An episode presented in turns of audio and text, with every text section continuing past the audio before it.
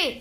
You've been loading up on things from Walmart. Yeah, I used my new Capital One Walmart Rewards card. It earns unlimited 5% back on everything I buy from Walmart online. Say what? 5% back. Say what? 5% back. Say what now? 5% back! With what? The Capital One Walmart Rewards card. Earn unlimited rewards, including 5% back at Walmart online on top of Walmart's everyday low prices. What's in your wallet? Terms and exclusions apply. Capital One NA.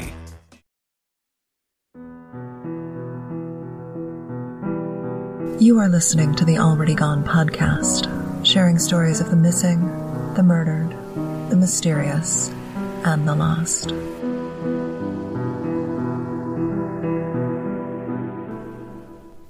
Before we begin, I'd like to apologize. I am getting over a cold, and my voice is just not where it should be. So please bear with me this week as I work through this. Do you remember the summer before high school? When you felt like you were so grown up and ready for anything? Looking across that wide expanse of summer and wanting it to last forever, but also excited and nervous about the new adventure that lay before you? For Hillary Norskog, that was the summer of 1993. With eighth grade graduation behind her, Hillary was headed for Amos Alonzo Stagg High School, or Stagg High. The school opened in 1964 and was named for noted University of Chicago football coach Amos Alonzo Stagg. He was selected, quote, in recognition of his century of devotion to young men to help them understand the powers that they possess. If you're a football fan, Stagg is responsible for many innovations in the game, including, but not limited to, the huddle, T formation, man in motion, quarterback keeper, and padded goalposts. Let's get back to Hillary. She was tiny and energetic, a wisp of a girl at five feet tall and 80 pounds, with gorgeous waist length black hair. Hillary was the youngest of three children. She had an older half brother and half sister from her mother's first marriage. In 1993, Hillary's siblings were both in their twenties and out on their own. Hillary's parents never married, and her father had little involvement in her life, making Hillary and her mother Marcia especially close. So close that Hillary didn't mind her mom meeting a new boy that she was sweet on. Seventeen-year-old Stephen Pfiel. Pfiel came to Hillary's house on two separate occasions, stealing a kiss from Hillary during one visit. It was her first kiss, and she was giddy as she told friends about it. Stephen and Hillary met through the older brother of one of Hillary's friends. I don't think Marcia would have allowed him near her daughter if she knew that days earlier, on July 3rd, Stephen was arrested for drug and alcohol possession in front of his Palos Park home. Marcia also didn't know that Stephen was given a hunting knife.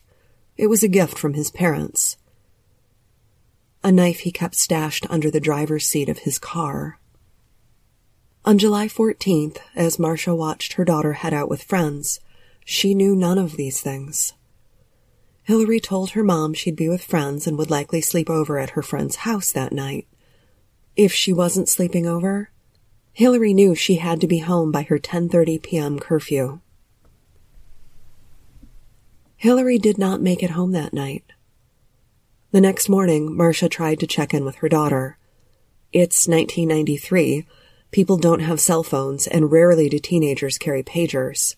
Not yet, anyway, and not that young. Hillary wasn't at the house where Marcia thought she said she'd stay. So she called one friend, and then another. But she could not find her daughter. The story she heard time and again from Hillary's friends is that she should be home.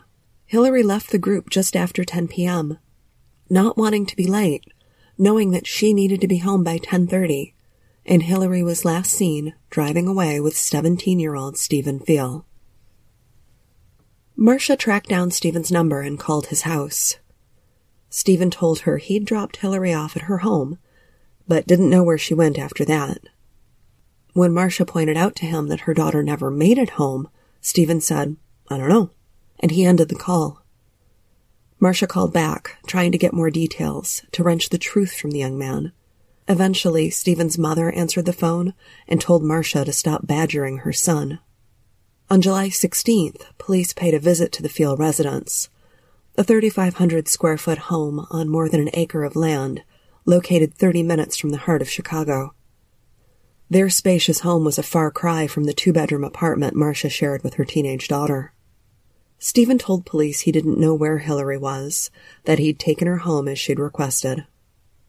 Police asked to look at Stephen's car, and the Pfiels agreed. They let the police have access to the 1988 Chevy that Stephen drove that night. Police then asked that the car be brought to the police station so their tracking dog could try and get Hillary's scent from the passenger seat. The Pfiels agreed, and Stephen's mother drove the car to the police department herself. Opening the car door to give the dog access, police noticed stains on the passenger seat. They asked Stephen the source of the stains, and he responded that he'd spilled Kool-Aid in the vehicle days earlier. Law enforcement asked to take samples from the upholstery, and the Pfiels agreed.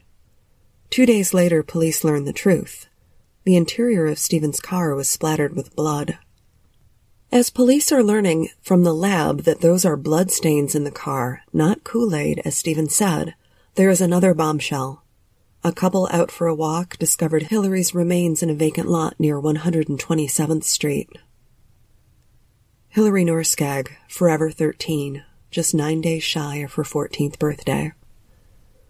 When police return to the Pfiel home, they find Stephen in the garage working on his car. He's taken out the front seats and is scrubbing the upholstery.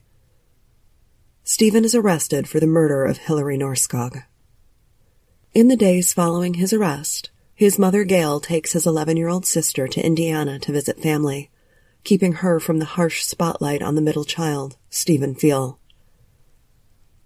We've come a long way in this story, but things are about to get very strange, twisted, disturbing. Come with me as we explore the death of Hillary Norskog and how things for the Pfiel family have only begun to fall apart. But first, a word from our sponsor.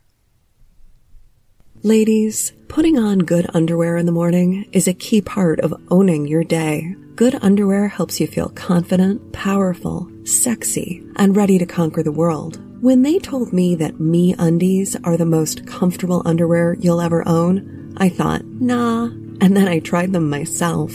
Soft, stylish, and so comfortable.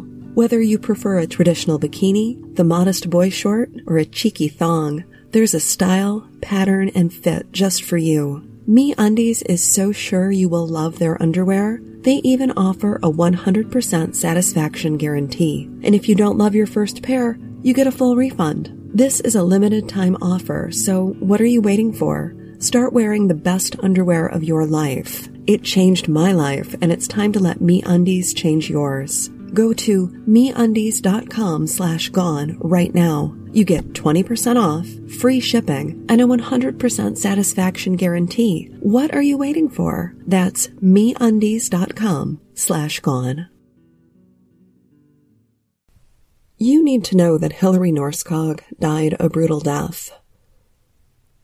I know, we hear this a lot when discussing murder, but this small girl, five feet tall, 80 pounds, she was stabbed more than a dozen times with a hunting knife, with most of the blows landing on her face and head.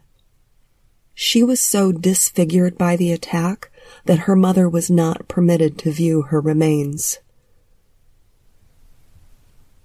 Decomposition was advanced and the coroner's office confirmed Hillary's identity using dental records. When her body was discovered, Hillary was still dressed in the Jurassic Park t-shirt her mother described to law enforcement when she filed the missing persons report. Hillary's remains were cremated once the coroner's office was done with the autopsy.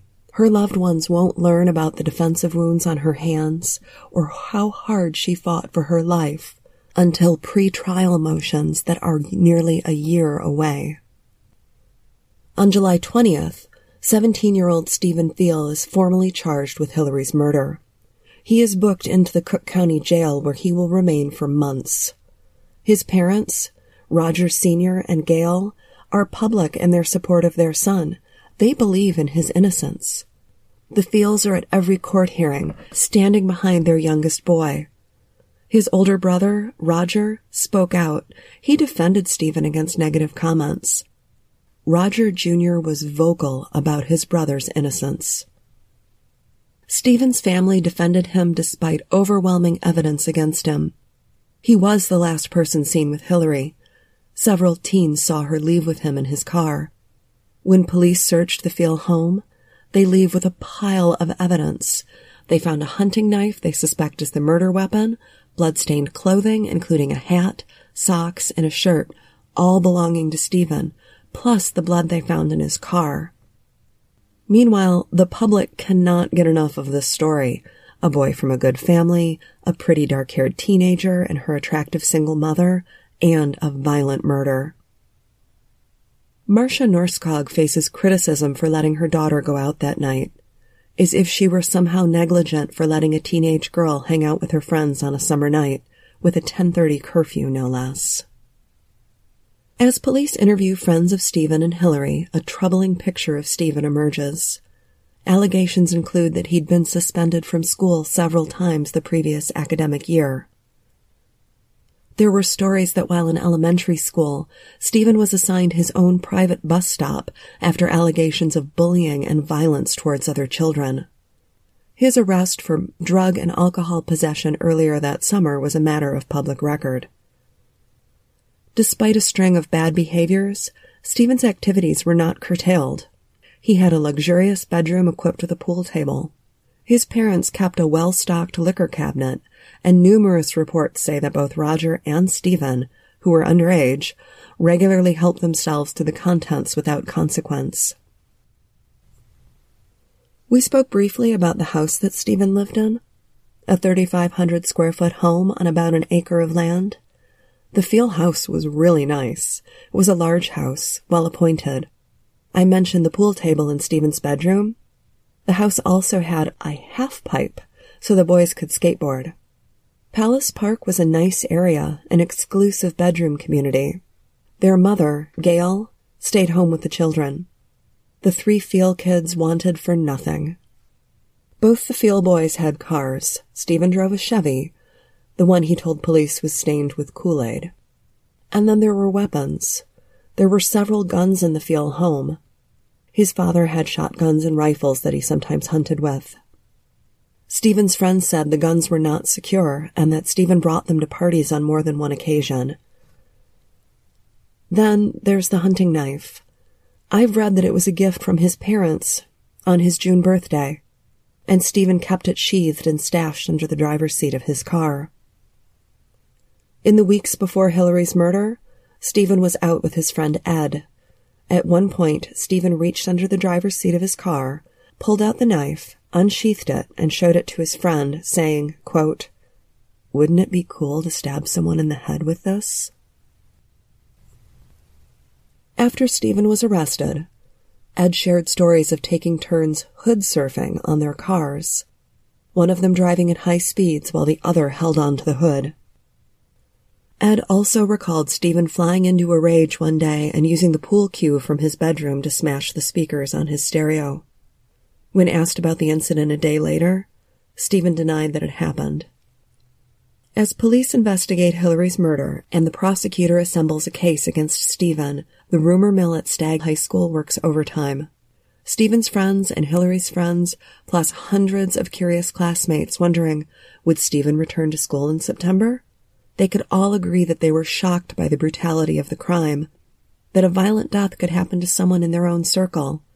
Would Stephen return? As students speculated and the summer wound to a close, Stephen waited in the protective custody wing of the Cook County Jail.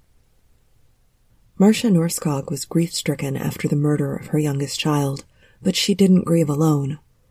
Always popular with her daughter's friends, her apartment was a revolving door of children that craved contact and needed to grieve. They received and gave comfort by spending time with Hillary's devastated mother. While Marcia was grieving and helping others grieve, the Pfiel family was securing an attorney for their son who was in protective custody due to his age and the nature of his crime. The Pfiel attorney, Raymond Pijon, started on the offensive commenting to the press that his client's right to a fair trial was hampered by public opinion and the rumor mill.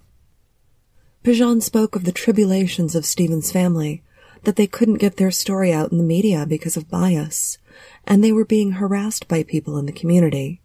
He described the attacks on the family as, quote, relentless. While Pijon told the press of threatening phone calls and run-ins with neighbors and in the community, the Pfiel family never filed a report with the Palos Park police, never reported any incidents of harassment or mistreatment by people in the community. Stephen remained in jail for months. He wasn't bailed out until October. The stay in jail was a move his family described as necessary. That for his own safety and for the safety of the family, the best place for him to be was behind bars. Once things settled down, after he'd served about 90 days, they put up the $100,000 cash bond required to free him. In December of 1993, the Pfiels asked the court that they be allowed to move.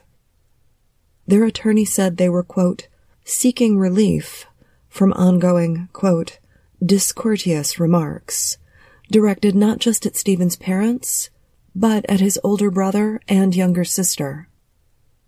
The Pfiels alleged that the harassment was so bad they needed to move away, not just out of Palos Park, they wanted to move out of state, to Indiana. Of course, they believed that their son Stephen was innocent and pointed the finger at one of Stephen's friends. Moving would protect the family from undue harassment. There were three children in the Pfiel family and only one was accused of murder. The arrest and accusations were, understandably, very stressful for the rest of Stephen's family. When Marcia Norskog learned of their request, she responded disdainfully, asking where her relief is, because there is no end to the grief and pain that she lives with each day. In addition to losing her youngest child, Marcia's father suffered a massive heart attack the day that Hillary's body was found. He lingered in a coma for days, eventually losing his life. She had suffered terribly. Norskog was vocal in her opposition of Pfiel being released from jail and opposed the family being allowed to relocate. In fact, Marcia Norskog was extremely vocal. She did whatever she could to draw attention to the case. She asked the city to create a park in memory of her daughter, and the city declined. She appeared on the Oprah Winfrey Show and sought interviews with the local press, preferably televised interviews. Norskog was both grief-addled and rage-filled at the position she found herself in as 1994 arrived. And really, who could blame her? She lost her father and her daughter in a matter of weeks. Her daughter brutally murdered, and her father collapsing from grief and shock, leading to his early demise. In January of 1994, a judge granted the Pfiels' request, and they planned to move to St. John, Indiana. St. John is actually another Chicago suburb. It's located about 50 miles or 80 kilometers south of the city. They sought the peace and calm of a small town, and they had family in the area, which made it a good fit. St. John, Indiana is where Gail Pfiel took her youngest child, her daughter, when Stephen was initially arrested. They hid out there for weeks while things quieted down. Eager to move on, Expecting Stephen to be cleared of charges, the Pfiels attempted to purchase a spacious Tudor-style home on a cul-de-sac. Residents of St. John had feelings about the family moving in. Feelings that they weren't afraid to share publicly. Residents lined up at the police department, first to express their displeasure at the new residents, then to request gun permits. They weren't having the Pfiels and their troubled son move in without protecting themselves first. The folks in St. John could not understand how a judge in Illinois could let someone charged with such a serious crime out on bail, let alone let him move out of state. A resident of St. John spoke to the press, and in retrospect, his comments are chilling. In mid-January 1994, Ron Kroner told the Chicago Tribune, quote, his family have become victims because of his accused crime. Kroner referenced his own two young children, continuing, Now we are under house arrest. Our kids cannot go out and play. When protests and a spike in gun permits didn't prompt the city to bar the Pfiels from moving in, a petition circulated in St. John, gathering hundreds of signatures asking that the Pfiel family not move to their community. The family responded with a statement read by their lawyer at a press conference. We feel his innocence is not only a statement of his legal situation, but of actual fact. Confident that this will be proven, we will stand not behind him, but beside him, as he establishes his innocence through the justice system. Well, the people of St. John were not moved by their statement. They wanted nothing to do with Stephen or his supportive family. Despite having sold their Palos Park home, the Pfiels scrapped plans to leave the state and selected another home in Crete Township, this time in Will County, Illinois. Again, they are due south of Chicago. With this move, a judge sealed the family's information, so their address was not made public. People in Crete had no idea who just moved into the area. Stephen did not enroll at the local high school, a tutor was brought in to work with him at home. I can't say what was going on with his older brother, who was college age, or his younger sister. The residence they selected, another Tudor style home, was in a rural area, on a five acre parcel. The five bedroom house was not visible from the road, sitting at the end of a long driveway. The Pfiels paid just over a quarter of a million dollars for the home in June of 1994. Their lawyer handled the transaction, referring to his clients by first name only. One of Pfiel's neighbors will later tell the press they thought the family was in witness protection. They were that reserved. Marcia Norskog reaches out to the press to remind them that she doesn't know where the Pfiels live because they are protected, but they know where she lives. The gray Chevy that Stephen was driving the night of Hillary's murder is gone, his parents replaced it with a teal pickup truck for him to drive at his pleasure. Other than a rowdy teenage party the summer of 1994, the Pfiels are quiet, unremarkable, and keep to themselves. July brings the one year anniversary of Hillary's death. The requisite news coverage of the event talks about progress in the case. The prosecution and defense are sharing information and appearing before a judge periodically to discuss discovery, but no trial date is set. Pfiel's defense attorney, Raymond Pijon, requests a change of venue, which the court denies. There is no trial date yet, and even Pijon remarks that things are moving slowly. On July 25th, a memorial service is held at Sacred Heart Catholic Church in Palos Hills, the same church where Hillary made her first communion, and her funeral mass was held. Father Clement surprises everyone by leading the group in singing Happy Birthday. Her memorial is covered by local television stations. In December of 1994, there is some movement toward setting a trial date for Stephen. Three defense motions are heard at the Bridgeview courthouse. Raymond Pijon wants Pfiel's arrest thrown out and asks that the search warrants for the 88 Chevy, the Pfiel home, and garage be thrown out as well. The judge heard the motions and testimony related to the motions, and a December 14th date is set for closing arguments and his ruling. If Pijon's motion is successful, police lose the knife, Pfiel's bloodstained clothing, and the bloodstains found in his vehicle. The prosecution counters that the Pfiel family drove the car to the police station for further examination, and it was at the police station that streaks of blood were noticed inside the car. Pfiel's mother, Gail, who drove the car to the police station that day, testified that she never saw any stains in the vehicle and said that officers told Pfiel he should clean up his car because it was a mess. It was during this exchange, with Pfiel's mother present, that evidence was collected from the vehicle. Hillary's body wouldn't be discovered for another day or two. The judge ruled against Pijon here. He allowed the blood evidence in at trial. The judge also offered a warning to supporters on both sides that threats and confrontations would not be tolerated. Apparently, there had been an outburst in the hallway following the earlier December hearing. Marcia Norskog, by her own admission, had addressed both Stephen and Gail Pfiel, calling them out for their roles in the death of her child. I don't know if she was the reason for the judge's admonition that day, but based on an interview published in the Chicago Reader on March 15, 1995, I'm guessing that she was. During this interview, she admits to addressing Stephen Pfiel in court by quietly telling him he should kill someone else since he's already killing her. Knowing what happens next, I wonder if Norskog regrets those words. The following segment contains descriptions of graphic violence and sexual assault. Listener discretion is strongly advised. The Federal Bureau of Investigation defines serial murder as the unlawful killing of two or more victims by the same offender in separate events. Stephen has killed once, and he is going to kill again.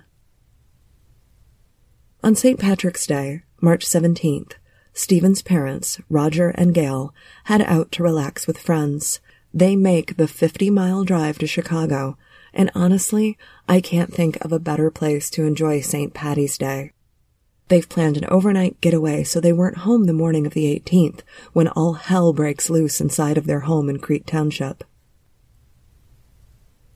Details of what happened that day are scarce because the perpetrator is an unreliable narrator. Others, because one of the victims, a child, will not speak of it. Finally, the second person Stephen killed, the murder that elevated him to serial killer status, he cannot share his experiences with us.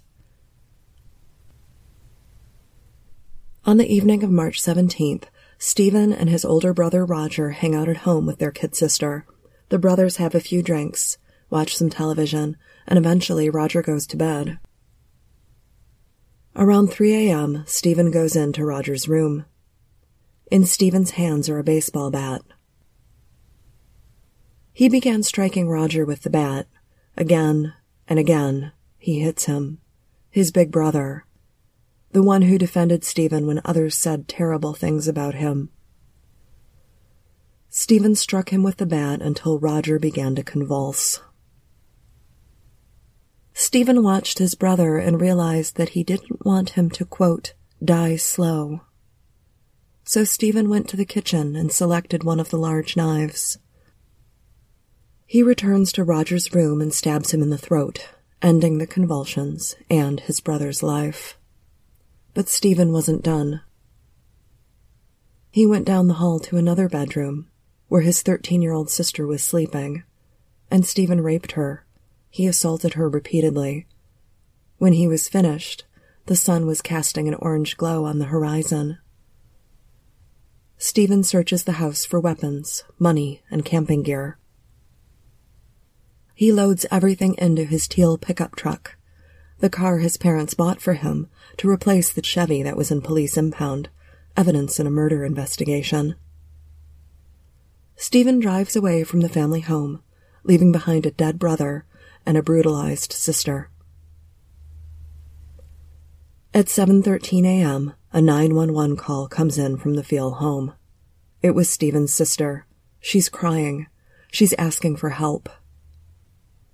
She tells them that Stephen loaded his teal pickup with guns and camping gear and drove away. Would someone please help her? When police respond to the home, they find Roger Pfiel dead. He's been beaten severely with a baseball bat, his throat crudely slashed with a knife. The youngest Pfiel, the brave girl who called 911 is in need of medical attention. She's asking for her parents. She's asking if Roger is going to be okay. And her brother Stephen is armed and nowhere to be found. In these pre-cell phone days, there's no way to reach Gail and Roger Sr., so when they arrive home, they return to a scene of chaos. Ambulances and emergency vehicles line their driveway. Their three children are dead missing, and brutalized. In St. John, Indiana, word is out that Stephen Pfiel is at large after killing again. In Palos Hills, police enter the home of Marcia Norskog, advising her that Stephen is armed and his location is unknown. They are prepared for the worst. Hearing the news of a brutal murder and assault in his town, Michael Einhorn, Crete's mayor, was at the city offices, waiting to see how he could support the community. As he prepared himself to handle the media onslaught, and Crete's police force searched for the missing teenager, there was a knock at the door of the city offices. Einhorn opened it to find a young man dressed in a Metallica t-shirt who said, I need to talk to somebody. I think I'm in some trouble. The mayor invited the young man into the office and then called the police who arrived and arrested Steven Pfiel without incident. While in custody, Steven confessed to killing his brother, but offered no motive for the attack. He did say that he cut his throat because Roger was convulsing and, quote, stopped him from dying slow. It's unknown if he offered any commentary about the assault of his sister. This time, Steven's parents were not standing by him. There were no jailhouse visits, but they paid for his attorney and hired one of their own. Steven's bail was revoked. No longer a minor, no longer just a suspect, he confessed to his crimes. He sent a note to his parents that read, in part, Now I've killed two people. At his first court hearing after murdering his brother and raping his sister, a reporter called out to Pfiel, Steven, do you have anything to say? And in response, Steven raised his cuffed hands, middle fingers extended. In October of 1995, Steven pled guilty to the murder of his brother. This was his second guilty plea, and it was part of a deal that took the death penalty off the table. Gail Pfiel addressed the court, saying the following. Our family tried to write a victim speech, but the number of victims and our feelings of pain and anguish were too much for us to put into words. We all knew Steven as a loving, caring child. We have been bewildered and devastated by the horrible acts that brought us all here. To depict us otherwise does not serve justice, and we cannot forever remain silent as we are portrayed in such an inaccurate, unfair, and hurtful light.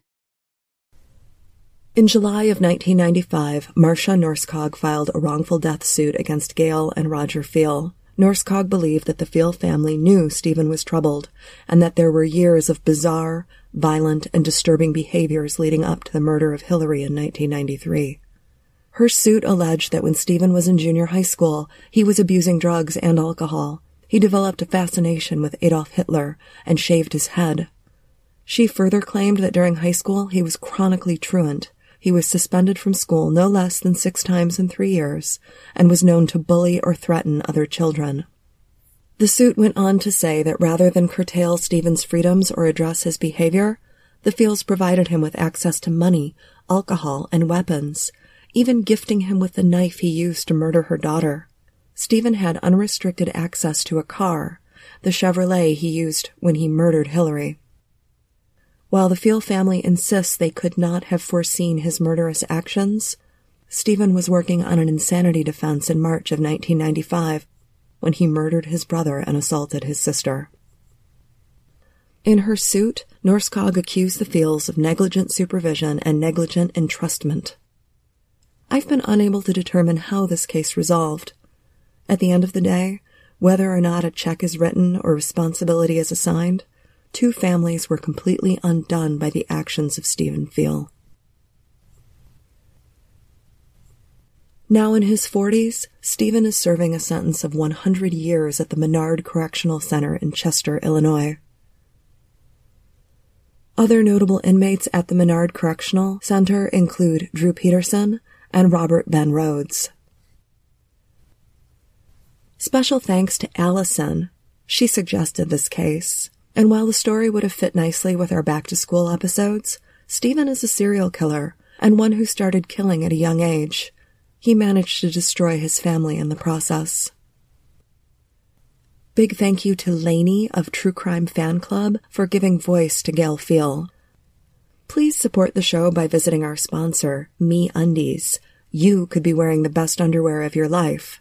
Go to meundies.com slash gone right now. You get 20% off, free shipping, and a 100% satisfaction guarantee. What are you waiting for? It's meundies.com slash gone. I'm Nina Innsted, the writer, producer, and voice behind Already Gone.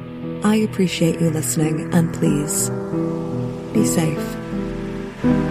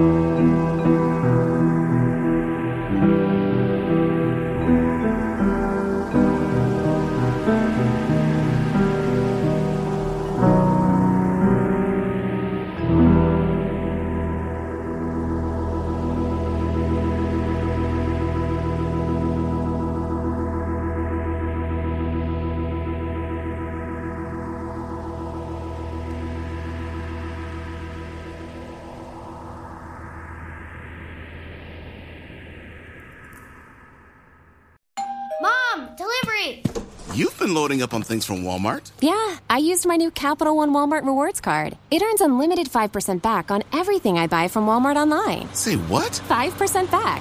Say what? 5% back. Say what now? 5% back! With what? The Capital One Walmart Rewards card. Earn unlimited rewards, including 5% back at Walmart online on top of Walmart's everyday low prices. What's in your wallet? Terms and exclusions apply. Capital One NA.